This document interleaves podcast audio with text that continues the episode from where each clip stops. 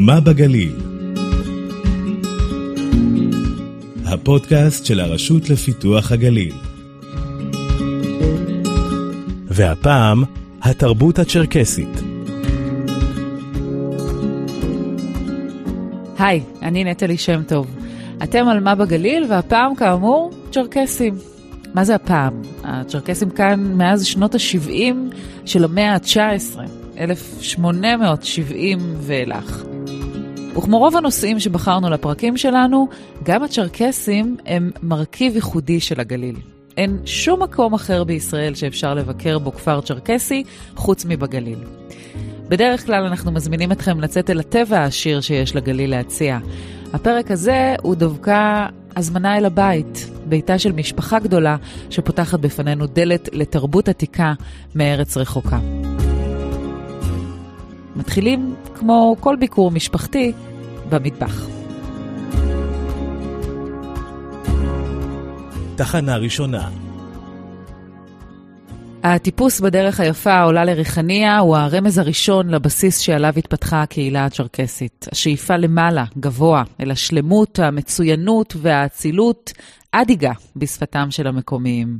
האדיגים, האנשים שמקיימים את השאיפה, הם בני העם, בני המקום, הצ'רקסים. אני מדאג'י, בן הכפר ריחניה. התרבות הצ'רקסית התפתחה מאזור הקווקז. אזור הקווקז זה צפון מערבית הקווקז. זה יוצא צפונית לגיאורגיה, היום זהו שטח של רוסיה. בתקופה ההיא הצ'רקסים חיו לפי שבטים, 12 שבטים שמפוזרים ככה ברחבי הקווקז. והיה ידוע כל שבט את הגבולות שלה, וככה הם חיו, והם אה, השתתפו בהרבה מלחמות, כיוון ש... האימפריות שהיו בעת העתיקה אה, תמיד רצו לשלוט בעמים אחרים, לשלוט בעוד שטח, להגדיל את השטח שלהם. והצ'רקסים, מה לעשות, למזלם התרבות הצ'רקסית התפתח במקום בעייתי שהיה בעצם גשר יבשתי שמחבר בין אירופה לאסיה המיקום האסטרטגי והחיים על החרב שנכפו על הצ'רקסים, הפכו אותם ללוחמים מנוסים ששמם יצא למרחקים. אבל ב-1864, אחרי מלחמה ארוכה ועקובה מדם עם האימפריה הרוסית, הצ'רקסים נאלצים לנטוש את מולדתם. מרביתם מגיעים לשטחי המזרח התיכון ומפוזרים בו בהתאם לצרכים של האימפריה העות'מאנית ששולטת כאן. הצ'רקסים בעצם הוצבו לצורך אה, מה שנקרא להשליט אה, סדר וביטחון באותם מקומות האלה שלא היה אה, סדר ותושבים של המקום, הערבים שחיו פה הם פשוט מאוד היו התנכלויות של בדואים שהגיעו מערב הסעודית וככה שהצ'רקסים הוצבו במקומות הללו התחילו להשליט סדר וביטחון ולהילחם נגד פשיעה. אל ריחניה, אל ההר בגליל העליון, נשלחו בני שבט אבזח שהגיעו מהאזור ההררי של הקווקז, והם חיים בו היום כאלף איש. בני השבט השפסוגי שהגיעו מאזור החוף, התיישבו בכפר קמא למרגלות התבור, והוא הכפר הגדול עם כ-3,500 איש ואישה. די מהרה הגיעו לאזור מתיישבים נוספים, שאולי לא במקרה מתיישבים דווקא ליד הכפרים הצ'רקסים שכבר קיימים כאן. החיבור בין שני מיעוטים שנרדפו ונטבחו ביבשת אחרת הוא כמעט מיידי, ויש להם אפילו שפה משותפת. היה אה, מה שנקרא אה, חברות וידידות בין הצ'רקסים ליהודים, עוד בעלייה הראשונה. אה, בעלייה הראשונה כפר קמא וריחניה כבר היו מיושבים, כפרים. לכן היה חיבור מהיר בין הצ'רקסים ליהודים. ולמה זה בעצם? מכיוון שהצ'רקסים שהגיעו ארצה לארץ ישראל הם דיברו גם את השפה הרוסית. ולפני כן בקווקז לא היה זר לצ'רקסים את העם היהודי. היו יהודים שם שהיו בחיים בשכנות והם הכירו את היהדות הרבה יותר אה, מעמים אחרים. אז זקני הכפר מספרים בזה שהיהודים של צפת היו באים ומבלים ימים ולילות ומשתתפים בחתונות הצ'רקסיות פה בריחניה, אה, חיים בהוואי הכפר וגם עוסקים בקנייה ובסחר של חלב, גבינות צ'רקסי, אה, זאת אומרת היה עבר עוד לפני העבר משותף בין צ'רקסים ליהודים עוד לפני קום המדינה. כך גם באזור כפר קמא, כפר קמא, אנשי הכפר קמא בעצם נתנו את השירותי שמירה ליישובים בעלייה הראשונה שהגיעו, והנושא של מושבה כנרת, סג'רה, השמירה בהתחלה זה היה בידי הצ'רקסים, מאוחר יותר בתקופה של הבריטים, הרי הבריטים אסרו עלייה של יהודים מחשש שהיהודים יקימו מדינה במדינת ישראל. לכן אה, יהודים רצו להגיע בכל זאת, והצ'רקסים שחיו פה בריחניה הם סייעו בהעפלה. סבא שלי, אבא של אמא הוא גם סייע בסוגיה הזאת של ההעפלה, אה, ככה שמסופר, אמא מספרת, שסבא שלי הייתה מספרת, והסבתא גם סיפרה, אה, שבאישון לילה היו מעבירים את היהודים מלבנון ומסוריה, מחביאים אותם בתוך הכפר, וליל למחרת מעבירים אותם לצפת. לכן אה, ברגע שהבריטים היו מקבלים איזושהי ידיעה כזו או אחר, שראו איזושהי תנועה בלילה, חששו שאכן הייתה איזושהי הברחה, אז הם עושים חיפושים בכפר הצ'רקסי בריחניה, אבל התושבים הם ידעו איך להחביא ולהסתיר את היהודים, וכל משפחה כזה או אחר שעסק בזה היה לו איזשהו מרתף אה, שהיה קשה להגיע ולראות, אה, אה, לזהות את, היהודים, ככה בעצם הגנו על, הצ... על היהודים והצליחו להעביר אותם. וב-1948, כשעוד ועוד חלקים על המפה עוברים לידיים היהודיות, אין ממש מקום להתלבטות. כאשר ההגנה התחילה לשחרר את הגליל, הראשונים שהצטרפו בהתנדבות להגנה אלה היו אנשי כפר קמא. חיים לסקוב הוא קצין ההגנה, הוא זה שארגן את החיילים אה, הצ'רקסים בכפר קמא, ארגן אותם, כמאה חיילים יצאו ככה פרשים וסייעו אה, להגנה, אה, לאבטח את גבולות המדינה.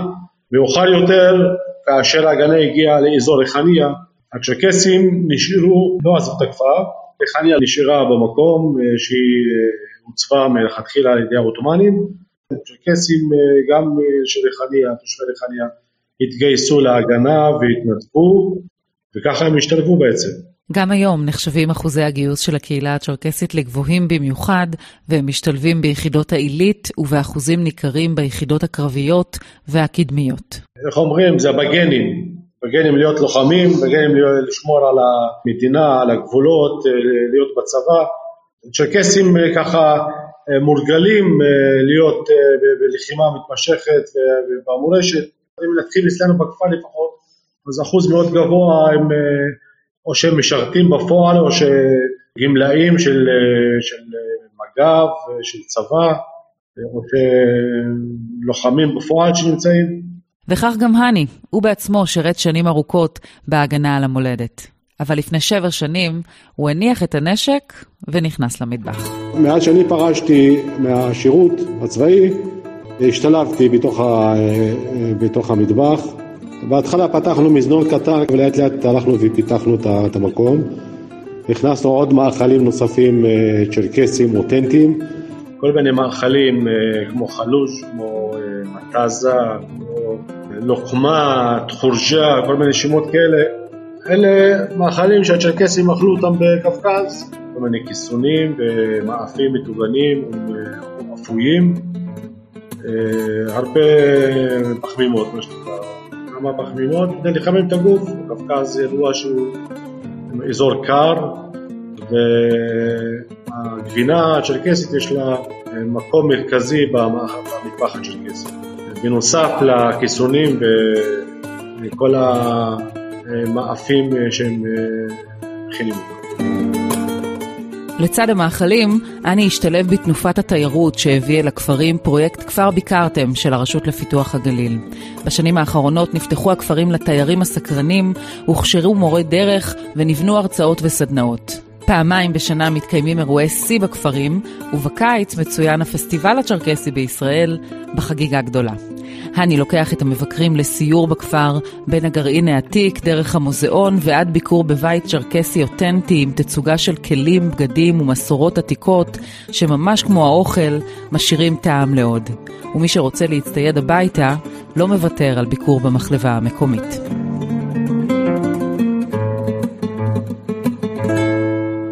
שלום, אני שינה שפסו. אם הגבינה הצ'רקסית היא מלכת המטבח הצ'רקסי, שינה שפסו היא הנסיכה. היא הגיעה לכאן רק לפני שש שנים, אחרי שהתחתנה עם בן הכפר איציק, וחיפשה עבודה, והיא לא הייתה היחידה. חמותי הייתה גננת, ויצאה לפנסיה, והיא התחילה להשתעמם, וגם הילדים שלה שמו לב שהיא ככה גם משתעממת, ואין לה כל כך, לא היה לה כל כך מה לעשות. ושנה אחרי פתאום אה, בעלי ככה, איציק, הוא בא עם רעיון, בואי נפתח עסק של אה, גבינה צ'רקסית. ולנו יהיה עסק, ולאימא שלי גם יהיה תעסוקה. הוא אמר לי, אימא שלי פעם הייתה מייצרת גבינות, אה, ככה משהו ממש אה, בקטנה הייתה מייצרת, היא הייתה אה, נותנת ככה לשכנים, ולא משהו רציני. והוא אמר, בואי אני אביא שתי פרות. ונתחיל. אה, היו את החששות האלה, ו- ותמיד uh, עלה לי בראש uh, זה, זה טוב, לא טוב, ובכלל לעבוד עם חמותי זה, זה גם uh, חשש, אבל פשוט הלכתי עם זה ככה עד הסוף, אמרתי אני זורמת, ולא משנה מה קורה, נראה איך זה מתקדם. היום כשהיא מתארת את הגבינה הצ'רקסית, צוחקים עליה בכפר שאי אפשר לדעת על מי היא מדברת, על נדרה החמה או על הגבינה. היא חצי רכה, חצי קשה, היא נראית כל כך יפה ככה, היא מאוד מאוד עדינה. ונדרה, מאושרת מהבלבול, עושה ממנו מטעמים, כשהיא לא עושה מטעמים מהגבינות.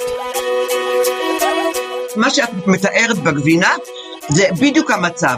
שינה היא העדינה, ואני היותר אה, ככה, היותר בוגרת, האחראית, הקשוחה, הג'לובית, אם אפשר להגיד ככה. לא למדתי להכין גבינות, כל מה שאני מכינות, אני למדתי את זה להכין מאימא שלי. פשוט הסתכלתי עליה, וככה זה עבר, שאלתי כמובן והתעדיינתי והיא הסבירה, וככה זה התחיל. גם בקווקז מכינים את זה בדיוק באותה צורה, אנחנו לא משתמשות בחומר משמר, ואנחנו מייצרות את הגבינה במי גבינה של הגבינה הקודמת. כשאנחנו מוציאות את הגבינה, אנחנו שומרות את המי גבינה, שהם בדרך כלל בצבע צהוב, ואנחנו שמות אה, בצד אחרי שלושה ארבעה ימים. המים האלה מתחילים להחמיץ, אה, כמו יין, כמו שמרים, ויש שם את האנזימים הטבעיים, יש שם את החיידקים הטובים, והם עושים את כל העבודה, פשוט הם מגוונים את החלב, וזהו, אנחנו לא מוסיפות שום אנזים מלאכותי. לא טיפות, לא כדורים, לא כלום, פשוט המים האלה עושות את, ה, את העבודה כמו שצריך, כמובן בגלל זה יש לו את הטעם המיוחד, ללא שום טעם לוואי, משום אה, חומר אה, כימי אחר. לצד הגבינה הצ'רקסית אפשר למצוא היום אצל נדרה ושינה גם גבינה מעושנת ייחודית, לבנה תוצרת בית, ריבת דלעת משוגעת ומגוון מנות מהמטבח הצ'רקסי, וכמובן, הרבה אהבת חינם שלא תמיד מאפיינת משפחות במזרח התיכון. אני תמיד צוחקת על זה, ואני אומרת, אנחנו שברנו את הסטיגמה של החמה והקלה. אה, אז אנחנו אומרות, אה, אני, בדרך כלל כשקבוצות מגיעות, אז אנחנו תמיד אה, צוחקות על זה, יש את הכלה מאיסטנבול ויש את הכלה שמגיעה מכפר קמא ואנחנו מסתדרות. אני בעצם מגיעה מכפר קמא. ועם ברכת הדרך של הכלה, אנחנו יורדים דרומה אל הכפר שלה.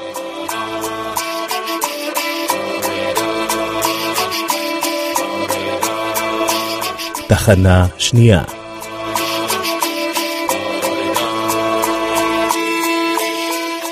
כפר קמא, קצת כמו הקהילה שחיה בו, הוא סוד גלוי. על ציר ראשי, כמעט ממש על כביש 65, עורק תחבורה מרכזי, ליד התבור המטויל ובלב הגליל התחתון המתויר, ועדיין לא רבים יודעים על המתרחש בתוכו.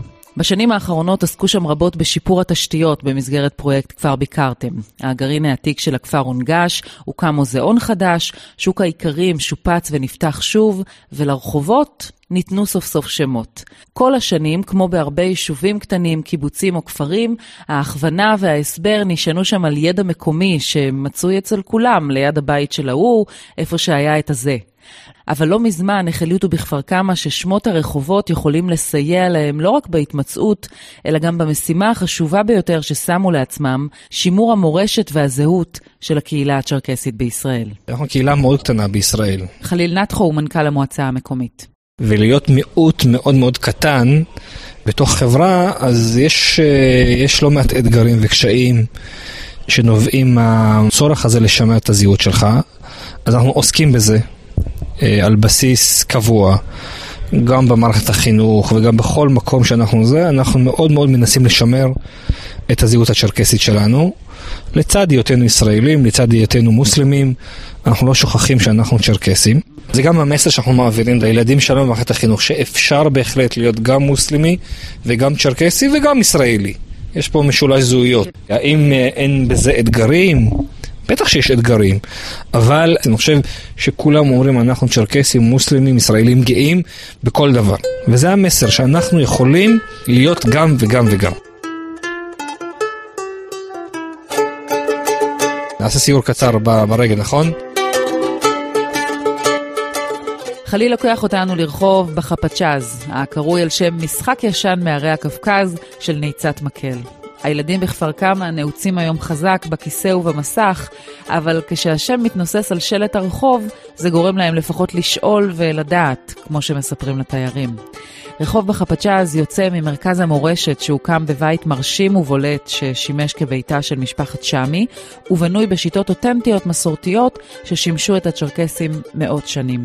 בתוך החצר מוקפת החומה תוכלו לסייר בבית ולצפות במיצגים מחיי המשפחה הצ'רקסית לאורך הדורות. בדרך הנמשכת ממנו מתחיל סיור יפהפה בגרעין הכפר העתיק. אפשר היה להשתמש בקלישאה שזו קפיצה קטנה לחו"ל לטיול בסמטאות ציוריות, אבל חליל אומר שאין עוד הרבה מקומות שבהם אפשר לבקר בכפר צ'רקסי אמיתי ולפגוש חיים צ'רקסים של ממש. כשאנחנו זוכים לביקור של בני העם שלנו, שחיים בכל מיני מקומות בעולם, זה יכול להיות בירדן, בטורקיה, אפילו במולדת עצמה בקווקז, שהם באים לכאן, רואים את חיי הקהילה ואיך אנחנו מצליחים לשמר עדיין אה, מנהגים ומסורות, כמו מנהג החתונות ו... וכל מה שקשור לה, בעצם לתרבות ה... אה, ולמסורת הצ'רקסית, הם מאוד נדהמים. כשהם אה, הולכים ומבקרים בבית הספר שלנו ורואים שהילדים שלנו מדברים וצועקים וחולמים בצ'רקסית, הם נדהמים.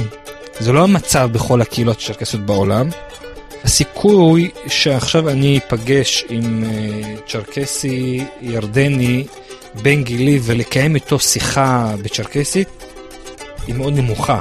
כי רוב רובם של החבר'ה הצעירים כבר לא דוברים את השפה הצ'רקסית. יכול להיות שהם מבינים קצת, אבל לא ברמה כזאת שאפשר לנהל שיג ושיח כמו שאני נגיד יכול לנהל עם כל צעיר אחר בכפר קרע. וזה מראה על רמת שימור כנראה שהיא טובה. בתוך הכפר הישן זה נשמע כמעט פשוט, הכל פה שלב כל כך, משומר היטב, מוגן מהעולם החיצון.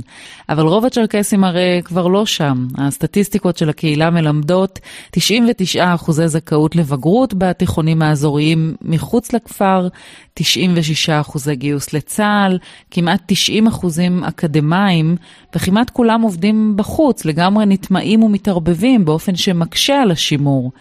אבל דווקא הערבוב הזה, אומר חליל, הוא זה ששומר עליהם. עצם העובדה שאנחנו חיים במדינה דמוקרטית ופלורליסטית, שמאפשרת לכל המיעוטים לבטא את הייחודיות שלהם, זה בוודאי מסייעת לנו.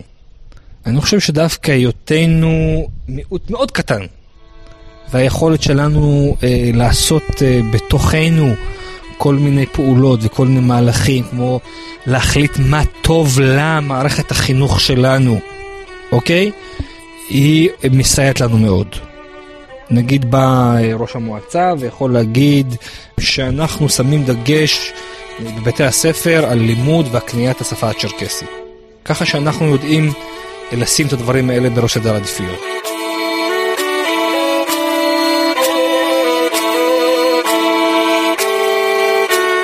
בנימה האופטימית הזו אנחנו יוצאים מגרעין הכפר צפונה אל רחוב אלברוס, כשם ההר הגבוה בערי הקווקז, שפסגתו נחשבת לגבוהה בערי אירופה. עבור הצ'רקסים הר אלברוס הוא תבנית נוף מולדתם המכוסה בשלג. אבל פה, בכפר קמא, לא ברור אם הרחוב הוא על שם ההר או כשם המחלבה שנמצאת בו. נעים מאוד, קוראים לי שרה חאוכו, אה, מכפר קמא, אימא לארבעה ילדים, מנהלת את מחלבת אלברוס יחד עם בעלי נוח. עד שתפגשו את שרה, הסיפורים על הנשים הצ'רקסיות יישמעו לכם כמו עוד אגדת עם. אבל שרה היא כל מה שמספרים לכם. אצילית ויפה ותקתקנית, אשת עסקים, ובעיקר אימא צ'רקסית. עם זה שאנחנו מאוד מעורים בחיי החברה הישראלית, חיים פה, מתחנכים פה מבחינת שפה, תרבות וזה, אבל עדיין מאוד מקפידים לשמור על המנהגים ועל התרבות שלנו ועל הזהות שלנו. אחרת, אנחנו פה יותר מ-150 שנה, היינו מתבוללים והיינו נעלמים, היינו איזשהו זכר ככה, איזשהו כותרת שהיו פעם פה צ'רקסים. אחד הדברים החשובים בשמירה על תרבות זאת השפה. ואצלנו בכפר בכלל וגם אצלי בבית מאוד מקפידים על השפה, על שפת האם. הילדים באופן טבעי קולטים אה, גם מהבית ספר, גם מהטלוויזיה הקטנה ביותר, אה, מילים בעברית או בערבית, ואז היא משלבת אותם בתוך המשפט. אז אמא, אני אומרת לה, אמא לא הבינה, אמא צריכה שתחזרי על המשפט. בצורה נכונה כדי שאימא תבין וככה אני מרגילה אותה בעצם להשתמש בשפת האם שלה כי אחרת אם היא תתרגל להשתמש חצי עברית חצי צ'רקסית אז זה, זה יהפוך להרגל וזה מה שהיא תעביר הלאה לדור הבא ואז לאט לאט השפה תיכחד.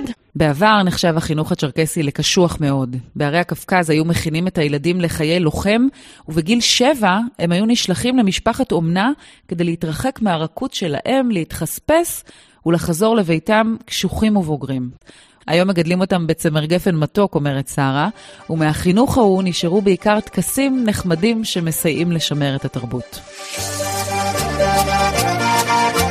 כשילד מתחיל ללכת בפעם הראשונה, אוספים את כל המשפחה המורחבת, מעין חגיגה כזאת שכל, שכולם מכינים את העוגיות ביחד, ואז עושים טקס מאוד קטן, צנוע, שמים לה, על השולחן כל מיני חפצים לילד, שמים לו את העוגיה, שמים לו שטר של כסף, ספר, ספר דת, ואז בודקים כאילו עם הצעדים הראשונים שלו שהוא מגיע לשולחן, מה הוא בוחר. ואז כאילו זה מסמל מה העתיד של הילד. זה טקס כזה חמוד ומצחיק, זה לא באמת מנבא מה הילד הולך לעשות. אם הוא נגיד לקח אה, מברשת שיער, אז הוא יהיה ספר, כל מיני בדיחות כאלה. אם הוא לקח ספר, אז הוא יהיה תלמיד טוב ודברים כאלה. זה הטקסיות הזאת שזה חמוד, וזה באמת לא מנבא משהו עתידי מבחינת הילד. ובסוף היום מחלקים את העוגיות האלה לכל הקרובים. ויש גם הריסה ייחודית שעוברת בין הדורות, הריסה צ'רקסית שבצידיה שני בדי קשירה. שכורכים יחד את הילד ואת ההריסה, ובעיקר נותנים להורים כמה שעות שינה. בהריסה הזאת אני השתמשתי עם הילדים שלי. זאת הריסה בעצם שעוטפים את הילד, כמו בצורה של הרחם, כאילו שהיא ממש עטופה, וזו הריסה שמנענעים אותה. אחרי שהילד נרדם, מפסיקים לנענע, וזהו. זה מקנה לזה את החמימות ואת ההרגשה של הרחם, נראה לי, כל עוד שהם קטנים, ואז אה, נותן להם שקט בלישון יותר אה, כמה שעות יותר. זה בתור אימא זה, זה מקנה לך כמה שעות שינה. זה שווה. את שימור המנהגים הביתי שרה הביאה גם אל העסק המשפחתי. עד לפני עשר שנים שרה ונוח היו בכלל שכירים, וסך הכל הם היו מאוד עסוקים. אבל משהו בכל זאת היה חסר. הגענו לזה במקרה, וגם לא במקרה. אני הייתי בנקאית, עבדתי בבנק, נוח היה בקבע. רצינו משהו שהוא מייחד ומאפיין אותנו כקהילה צ'רקסית. ואז עלה הרעיון, עד לאותו רגע לא היה מיסוד של אה, ייצור גבינות צ'רקסיות. היו מחלבות כאלה פרטיות שהיו מייצרות בטייטל גבינה צ'רקסית, אבל זה לא, זה לא בדיוק גבינה צ'רקסית. ככה התחלנו להתגלגל עם הרעיון. כן נתחיל אה, אה, לבנות איזושהי מחלבה קטנה, ביתית, בוטיקית, שמייצרת גבינות צ'רקסיות. היום המקום של שרה ונוח הוא מפעל קטן עם סוגים שונים של גבינות ייחודיות. חוץ מלקונים המקומיים ולמבקרים, הם משווקים ללא מעט נקודות מכירה ולמסעדות. לא רחוק מהם, בכפר קמא עצמו, המקום של חסוס, בחור צעיר בן הכפר, שהכניס את הגבינה הצ'רקסית אפילו לכנאפה והביא לעולם תגלית קולינרית. סטארט-אפ אה, של כפר קמא. בעיניי, למרות שאני, שוב, לא אובייקטיבית, אבל אני חולת כנאפה ואוכלת המון כנאפה, איפה שאני לא מבקרת ויש כנאפה אני חייבת לי לאכול ולטעום. בעיניי, הגבינה הצ'רקסית הכי מתאימה לכנאפה. שרה מצאה בגבינה את הטעם לחיים המקצועיים שחיפשה. אבל גם את השליחות מהבית, לשמור על התרבות שלה ולספר עליה למי שבא בסך הכל לקנות גבינה. אני מסתכלת למשל על המבקרים שמגיעים בסופי שבוע בעיקר, מטיילים שמגיעים מכל הארץ, לכפר בכלל וגם למחלבה. אני חושבת שהם השגרירים הכי טובים שלנו. ברגע שלי יש את הקבלת אורחים, וה... להסביר להם ולהראות להם באמת ובתמים מי אנחנו הצ'רקסים ועד כמה אנחנו באמת אה, חלק מהחברה הישראלית, אז אין אחד שלא יוצא מפה עם הרגשה טובה ועם אה, מסר כזה שהם הולכים לספר עד כמה היה להם כיף ועד כמה היה להם טוב פה הביקור.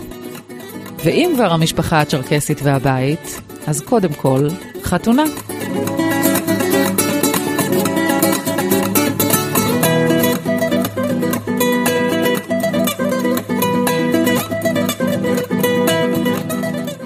יורדים מאלברוס הישר אל רחוב נסה, קלה בצ'רקסית, בכניסה מחכה לנו אייבק נפסו, מנהל מרכז המורשת המקומי. ומי שתוהה למה לקרוא רחוב על שמן של בעלות השמחה, כנראה לא יודע שבחברה הצ'רקסית חתונה זה עניין גדול. כשאתה רואה חתונה עם אה, כ-800 מוזמנים שבסוף הגיעו, אז כנראה שהיה יום חצי גשום, או שהיה איזה אירוע נוסף.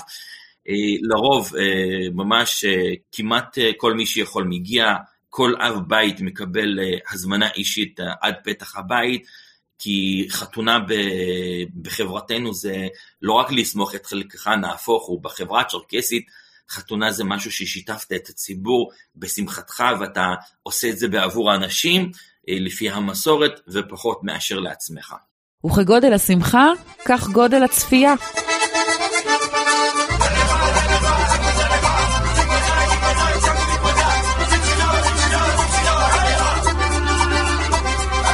בשנים האחרונות הפכה החתונה הצ'רקסית לאטרקציה תיירותית, ורבים מכוונים את הגעתם כך שיוכלו לחזות בכל מה שהיא כוללת.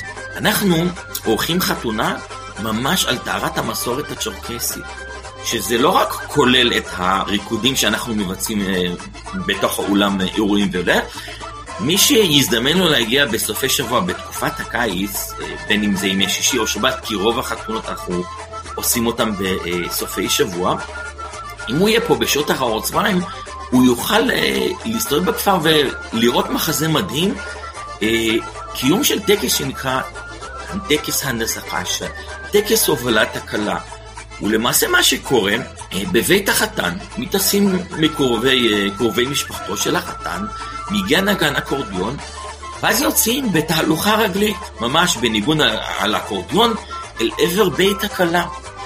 ברגע שמגיעים אל בית הכלה, הכלה נפרדת מהמשפחה, ממש לפי הטקס המסורתי, היא מצטרפת אל התהלוכה, ואותה תהלוכה באופן רגלי אה, מגיע עד לבית אה, משפחת החתן, והיא מתקבלת שם ממש על פי המסורת הצ'רקסית, ועד היום הטקס הזה מתקיים בתוכי הכפר באופן אותנטי, באופן ספונטני, אה, בלב היישוב, ממש על הכביש עצמו, פשוט לסגור את שני צידי הכביש, ליצור את המעגל ריקודים, לרקוד ולשמוח.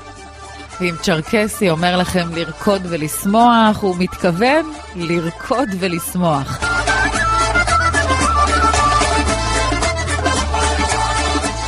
הריקודים הם אחד המנהגים הדומיננטיים ביותר שנשתמרו. בעבר הם היו עניין יומיומי. הצ'רקסים נעזרו בהם כדי לשמור על אורח חיים בריא, ועל החיילים הצ'רקסים נאמר שהם השתמשו בריקוד כדי להרים את המורל שלהם ולהוריד את המורל של האויבים. היום הריקודים נהוגים בעיקר בשמחות ובמיוחד בחתונות, כי כל רווק ורווקה יודעים שכדי להכיר צריך לבוא אל רחבת הריקודים. זה המקום להכיר, זה המקור אה, אה, לבוא לחפש את אהבת נעוריך. הרי בעבר הרחוק, בחברה הצ'רקסית, תמיד השתדלו לשמור על כבודן של נשים, לתת להן את העצמאות, את המקומות שלהן, ולא להציק להן ולא להטריד אותן. ואף אפילו לתת לה לבחור את בחיר ליבה באופן עצמאי, אך בצורה מתוכננת כזו, שלא כל גבר עכשיו יבוא ויתחיל לנסות להכיר את הנשים בכל הזדמנות. כלומר, הוא נכנס לכפר, הוא רואה ופוגש בחורות יפיפיות, לא ישר לרוץ ולנסות להכיר אותה, אלא הייתה מגבלה כזו שרק לעת אירועים, אירועי שמחה, חתונות, ובו מייצרים את מעגל הריקודים, אז ידעו אותן צעירות שהגברים יבואו ובאמצעות הריקוד הזה הם ינסו להתקרב אליהן ולהכיר אותן. והיום, בזכות החתונות, לא רק צעירים וצעירות צ'רקסים מכירים, אלא גם לא מעט ישראלים שנכנסים פנימה ורואים חיים אחרים. הרבה ישראלים אה, שהגיעו לכאן נכנסים לכפר, ובפעם הראשונה הם נדהמים. הם אומרים, וואו, אני עברתי פה מלא פעמים ביישוב, ואף פעם לא נכנסתי לכאן, אמרתי, צ'רקסי, ערבי, דרוזי, מה זה משנה? עוד מיעוט, במיוחד כשרואים את צריח המסגד אה, מרחוק, אז עוד תחנה, בוא נעבור ונדלג.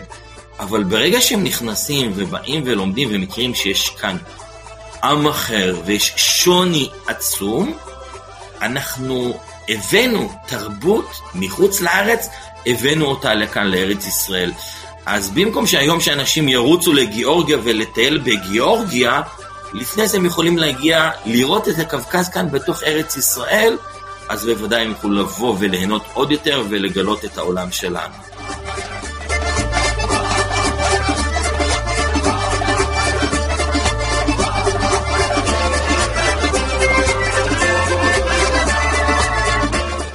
ועם ההזמנה הזו, אנחנו נפרדים. אל תשכחו לשאול את עצמכם אם כבר ביקרתם, מחכים לכם שם, חפשו ברשת את כל הפעילויות של הפרויקט, הסיורים, הסדנאות, מורי הדרך ונותני השירותים. אנחנו ניפגש בכפרים הצ'רקסים, ובפרק הבא כמובן. רוג מף, להתראות בצ'רקסית. ביי ביי.